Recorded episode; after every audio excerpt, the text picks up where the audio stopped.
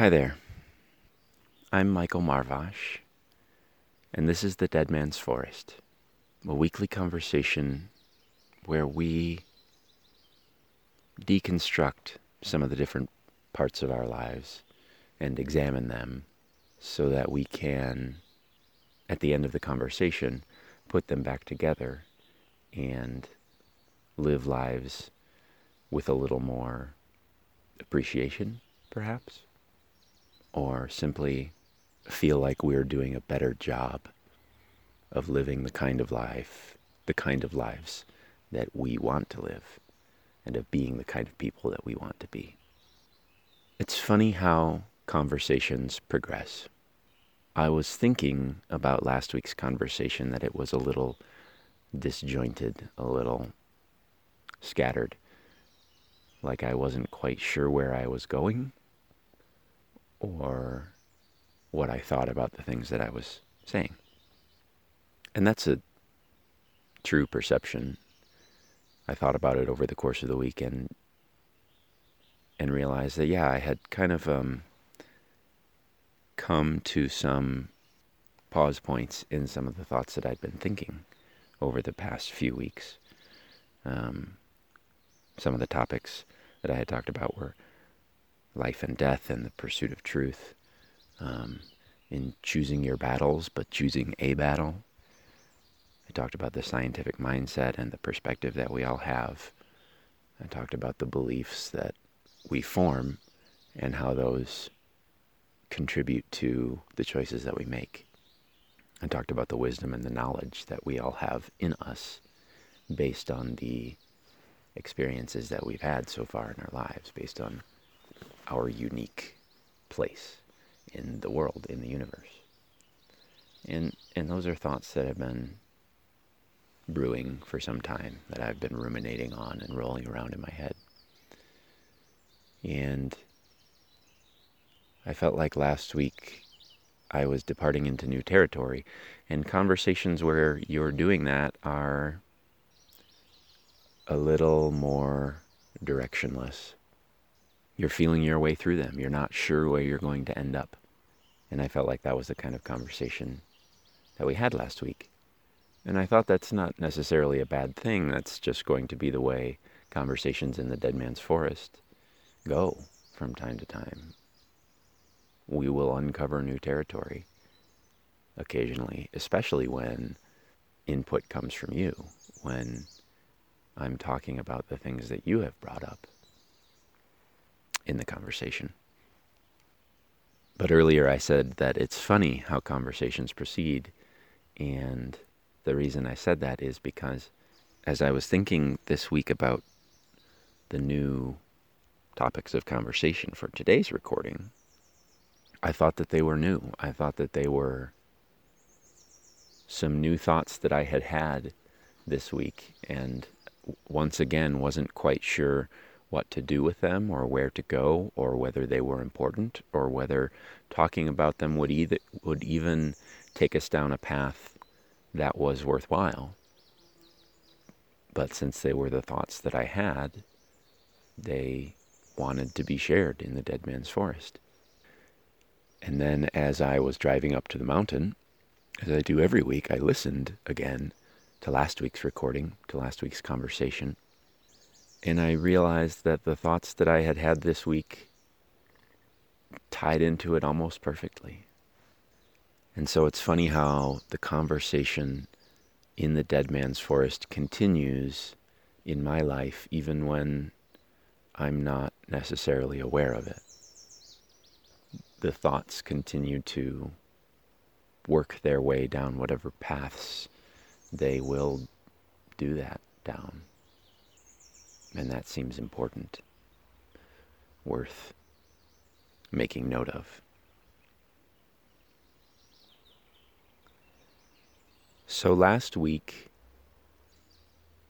last week we talked about how we human beings and all things that exist are we have the ability to create and to destroy both. And so last week we talked a little bit about those the ability that we have to do those things, but we also talked about those things themselves. And the ability to create and destroy lives in us on a biological level.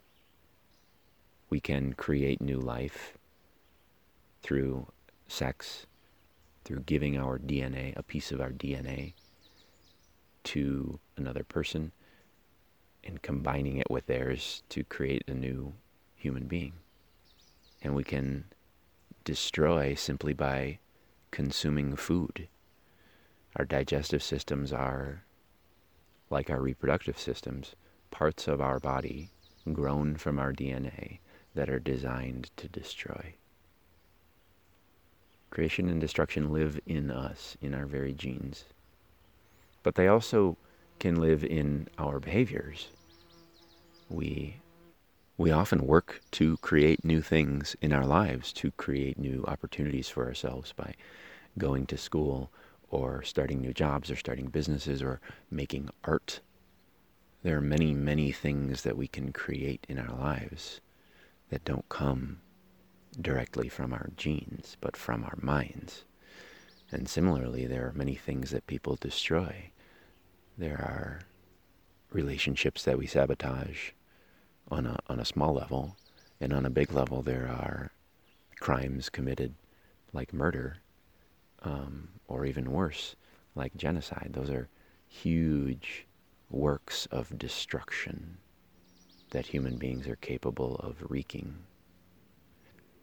And, and similarly, from the smallest things that we can see up to the very biggest things in the universe, most things are engaging in both creation and destruction.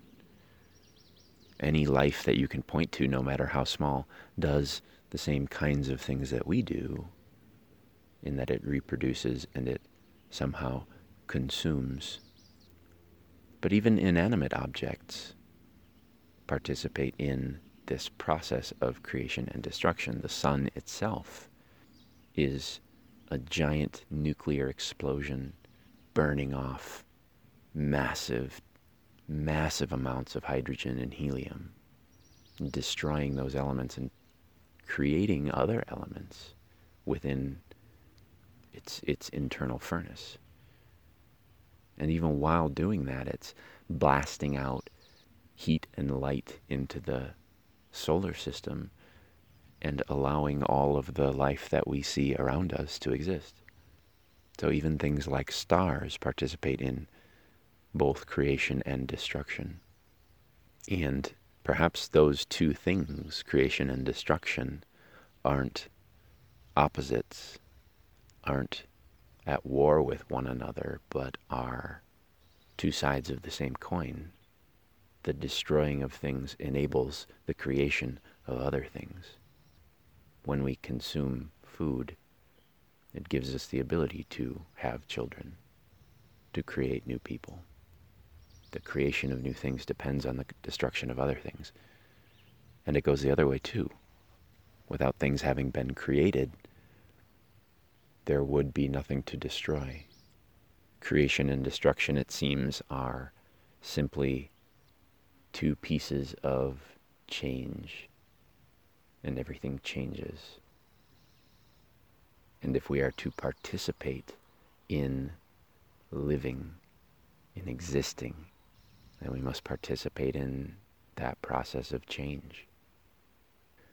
I would say that it is my hope for myself and for you that we can create more than we destroy. But I don't honestly know if I think that's possible. if creation and destruction are both parts of change, and change is always happening, can we truly measure the value of what we do by how much we create versus how much we destroy? I don't know.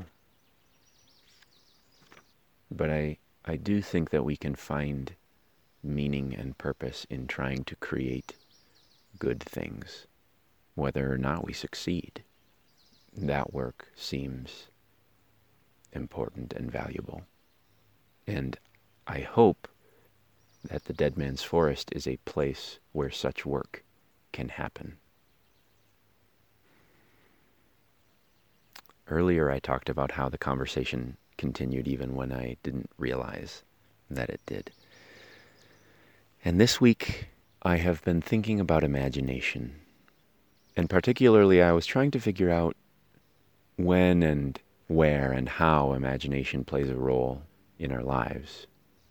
Recent neuroscience research hints to us that when we remember things, when we engage in the act of remembering things that happened to us in our past, our brains are fundamentally doing nothing different than what they do when we imagine something that has never happened. So if memory is nothing more than imagination, then it seems in a strange way that our minds don't know that the past used to exist. That they cannot differentiate between what happened in the past and what has never happened.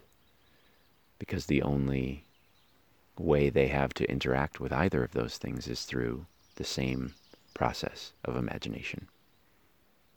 And I wondered whether or not that had anything to say about the present moment. Are we conscious? Or do we simply imagine that we are? Is all of this happening? Does all of the stuff that I see around me truly exist, or do I just imagine that it does? I mean, the, que- the answer to that question seems obvious. Of course, something exists.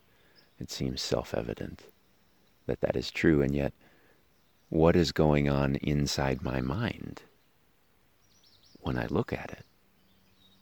Am I perceiving it for what it truly is, or am I simply imagining it to be based on the experiences that I've had in my past, based on the other imaginings that my mind is doing? of the things that happened in my past. And I don't know the answer, and I don't know if there is an answer to how much of reality is real and how much of it is perception, how much of it is made up. Perhaps we'll never find an answer, but what I wonder is whether or not considering that question is valuable. It may be like I talked about earlier, one of those paths of conversation that ends up nowhere. But we can't know whether or not this path of conversation will go somewhere unless we follow it.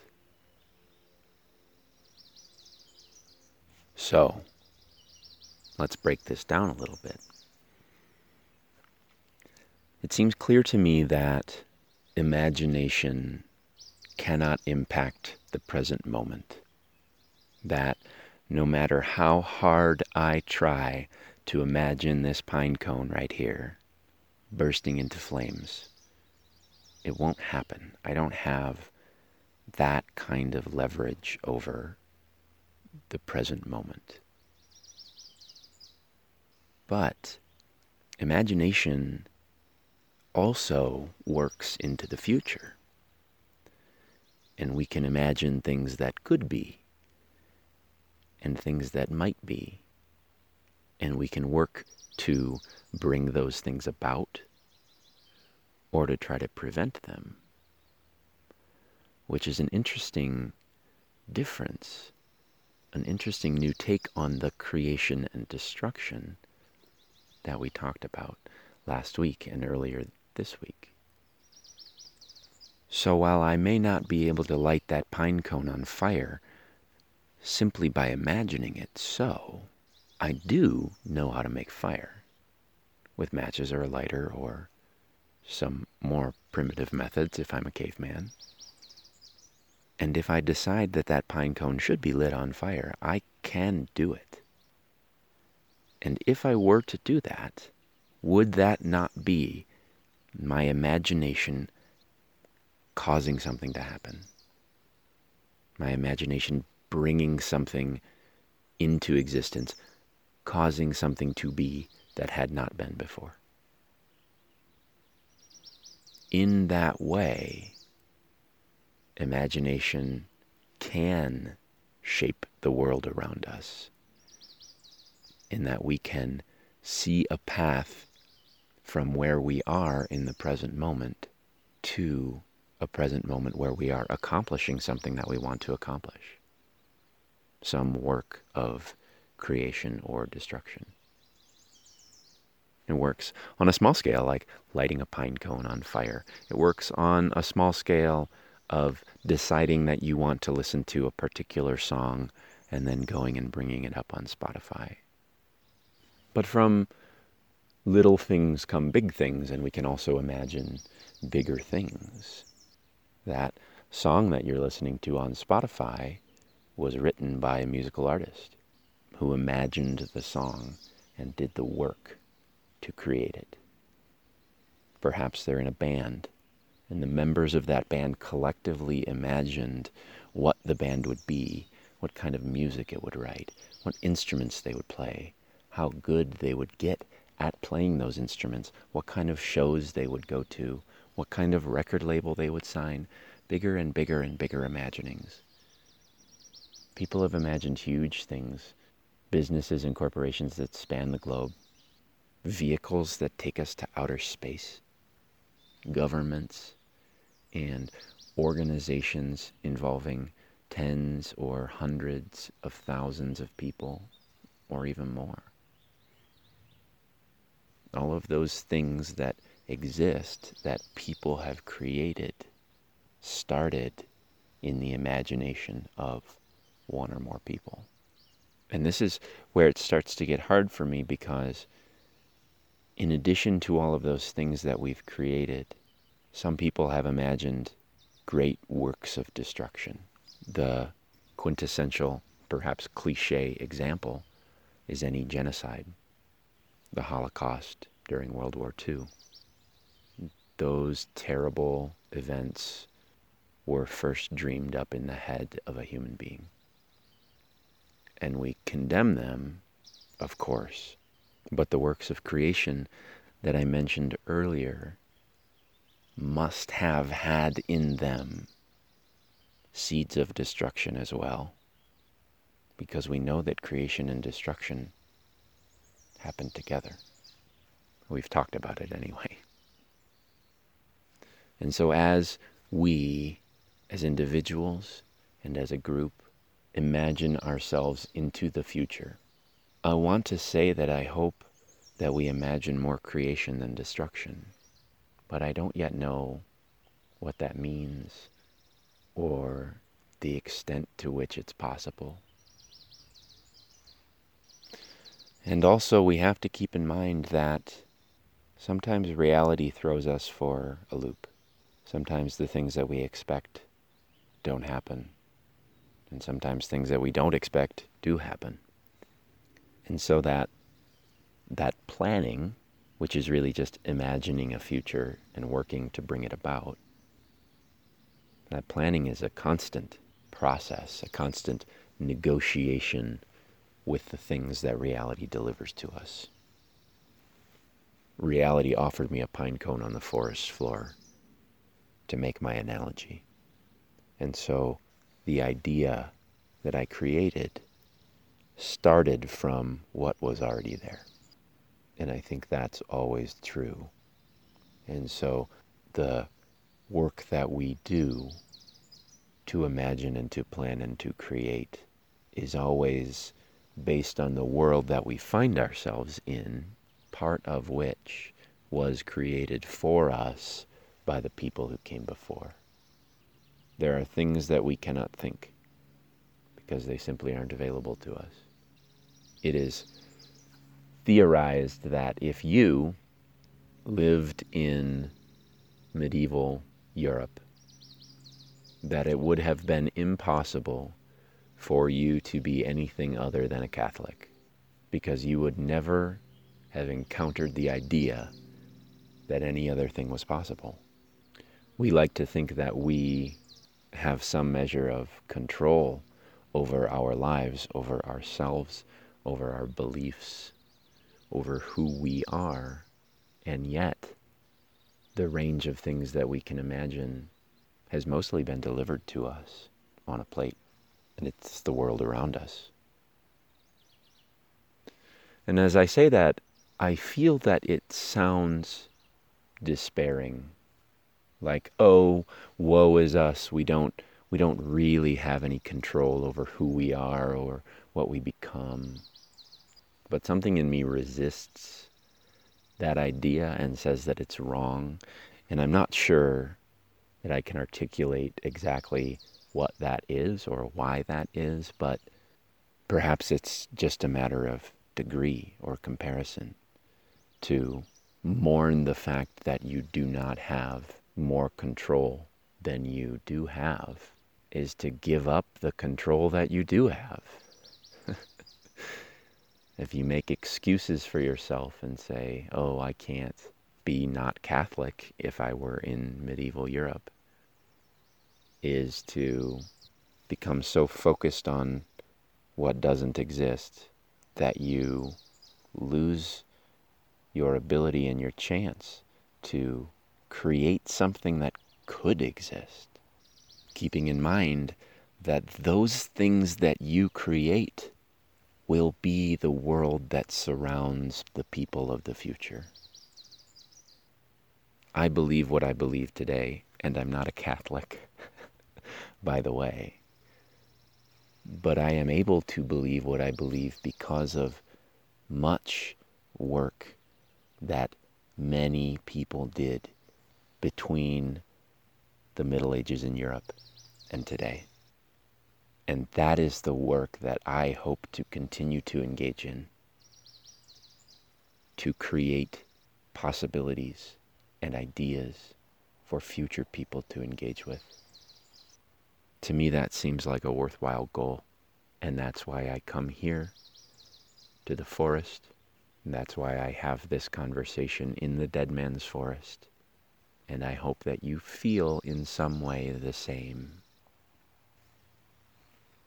Your plan for your life is what you will create, whether it be small decision of what you're going to eat for lunch today, or a big decision of when to have kids and buy a house, when to retire or change jobs when to move to a new place, when to start a relationship or end a relationship.